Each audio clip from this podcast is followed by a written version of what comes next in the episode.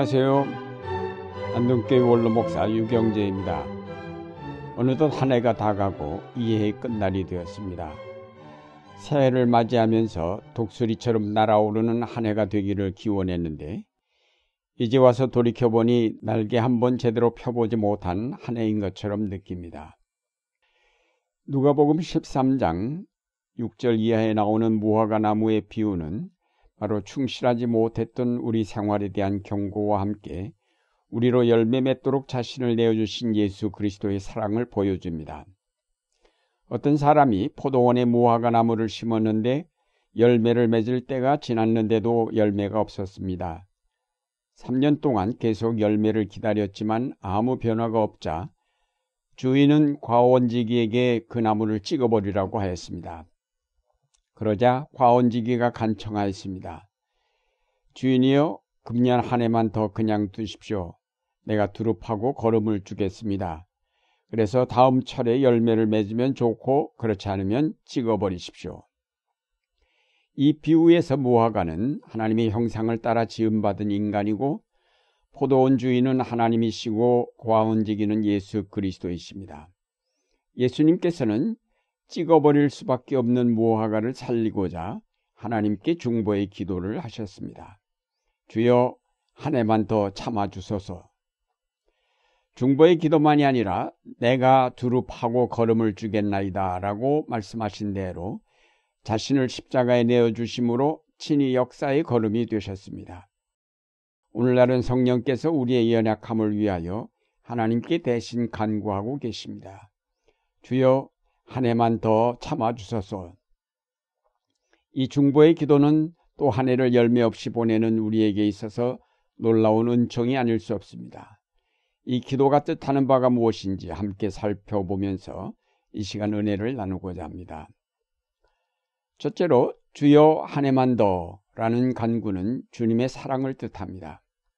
찍어버릴 수밖에 없는 열매 맺지 못한 무화과를 한 해만 더 참아달라고 간구하시는 예수 그리스도의 사랑에 우리는 늘 감사를 드려야 할 것입니다.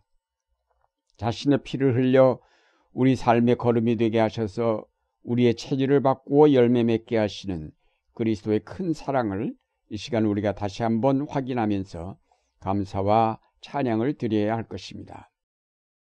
하나님이 본래 인간을 창조하셨을 때는 다른 피조물보다 뛰어나는 존재였으나 타락하여 죄로 물든 다음부터 우리는 쓸모없는 존재가 되어버렸습니다. 하나님은 우리에게 의와 사랑을 원하시지만 우리는 불의와 증오만을 내놓을 뿐입니다. 하나님은 우리에게 율법을 주시고 하나님을 사랑하고 이웃을 사랑할 것을 명하셨지만 우리는 하나님을 등지고 이웃과 담을 쌓아버렸습니다. 우리가 예수님의 피로 거듭난 그리스도인이 된 뒤에도 마땅히 하나님이 원하시는 의와 사랑의 열매를 맺어야 할 텐데 우리가 내놓은 열매란 위선과 말뿐인 사랑입니다. 그런데도 당장 찍어 불에 던져 넣지 아니하시는 것은 성자 예수 그리스도의 희생과 간구를 따라 조금 더 기다리시는 하나님의 사랑 때문입니다. 지나온 우리의 1년을 돌이켜볼 때 과연 우리가 거둔 열매는 무엇인가요? 열매를 요구하시는 하나님 앞에 우리가 내놓을 의의 열매, 사랑의 열매, 진실의 열매들이 있는지요? 오늘의 정치가 이렇게 추락하기까지 우리는 무엇을 했나요? 이 정권 아래서 일어난 세월호 참사를 비롯한 메르스 사태, 개성공단 폐쇄와 종군 위안부 합의, 그리고 사드 배치에 이르기까지 이런 사건들에 대해 우리는 너무 무심하게 지나오지 않았는지요? 이런 우리의 잘못과 연약함을 하나님께서 그대로 심판하신다면 우리는 찍혀 불에 던져질 수밖에 없을 것입니다. 그러나 성령께서 우리의 연약함을 아시고 말할 수 없는 탄식으로 주여 한 해만 더 참으소서라고 간구하시기에 우리의 허물과 죄는 용서되고 다시 한번 우리에게 기회가 주어지는 것입니다. 다음으로 주여 한 해만 더라는 기도는 하늘의 은총들이 풍성하게 부어짐을 뜻합니다. 비유에서 과원주기는 내가 두릅하고 걸음을 주겠나이다 라고 하였습니다. 유예된 1년은 두릅하고 걸음을 주는 기간임을 알 수 있습니다. 예수 그리스도의 초림 이후 재림까지가 바로 유예된 기간입니다. 이때를 우리는 종말이라고 합니다. 이때야말로 은혜의 때요 구원의 기회입니다. 생명과 경건에 속한 모든 것을 우리에게 부어주시는 때입니다. 아들을 아끼지 아니하시고 우리 모든 사람을 위하여 내어주신 하나님께서 그 아들과 함께 모든 것을 우리에게 은사로 주시는 때입니다. 이때가 지나가면 더 이상의 기회가 없기 때문에 어찌해서든지 열매를 맺게 하고자 필요한 모든 조치들이 다 취해지는 때입니다. 이때는 잘라내고 야단치는 때가 아니라 북돋워주고 풍성하게 은혜를 베푸는 때입니다. 지나온 한 해를 돌이켜 볼 때 우리는 부족한 것 뿐이었지만 하나님은 우리에게 넘치는 은혜를 주셨습니다. 우리는 어리석었고 국민의 주권을 위임받은 대통령과 그를 따르는 정치인들은 사악하였지만 이런 불의가 만천하에 드러나게 하시고 천만을 헤아리는 촛불이 밝혀지면서 불의는 심판되고 하나님의 정의가 세워지도록 이 땅에 하나님의 은혜가 넘쳤습니다. 분명 지금은 은혜가 비처럼 내리는 때요, 능력과 은사가 누구에게나 풍성하게 임하는 때입니다. 이 모든 것이 우리로 열매를 맺게 하시기 위한 하나님의 은총의 역사입니다.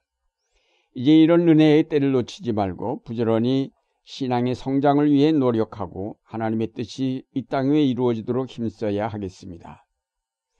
내 입을 넓게 열라 내가 채우리라고 하시지 않았습니까? 입을 넓게 열라는 말씀은 열심히 기도하라는 말씀이요. 기도하되 큰 목표를 두고 기도하라는 말씀입니다. 자신의 성결함과 경건을 위하여 기도하고 교회의 일치와 세계화를 위하여 기도하고 이 사회의 올바른 문화의 형성과 도덕적 회복을 위하여 간구하며 민족의 통일과 평화를 위하여 크게 기도하고 노력하면 하나님께서 그 기도에 응답해 주신다는 것입니다. 지금이 바로 은혜의 때요 구원의 날이기 때문입니다. 셋째로 주여 한 해만 더라는 간구는 우리에게 분발하는 말씀입니다. 주인은 과온지기에게 쓸모없는 나무가 땅만 허비하기 때문에 찍어버리라고 하였습니다. 찍혀서 불에 던져질 뻔한 나무에게 다시 한번 유예의 기한이 주어진 것입니다. 그렇다면 나무된 입장에서는 말할 것도 없이 분발하여야 할 때입니다. 탕자가 아버지의 집을 나갔다가 모든 재산을 탕진한 후 거지가 되어 다시 집에 돌아와 아버지의 아들로 영접된 뒤 그의 삶은 어떠했을까요? 다시 한번 주어진 아들의 자리를 감사하면서 열심히 일하지 않았을까요? 오늘 우리에게 주어진 기회는 처음의 기회가 아니라 마지막의 기회입니다. 만약 둘째 아들이 다시 한번 집을 나간다면 다시는 그에게 돌이킬 기회는 없습니다. 그러므로 우리는 최선의 노력을 다하여 열매를 맺어야 할 것입니다. 추운 겨울날 천만의 촛불이 밝히며 희망한 새로운 나라, 정의로운 나라, 누구나 사람 대접받는 나라를 위해 우리 모두가 정신을 차리고 올바로 선택하고 적극적으로 참여하며 불의를 결코 용납해서는 안 될 것입니다. 이번이 마지막 기회임을 잊지 않고 잠시도 방심하지 않고 새 역사를 일구어 가야 할 것입니다.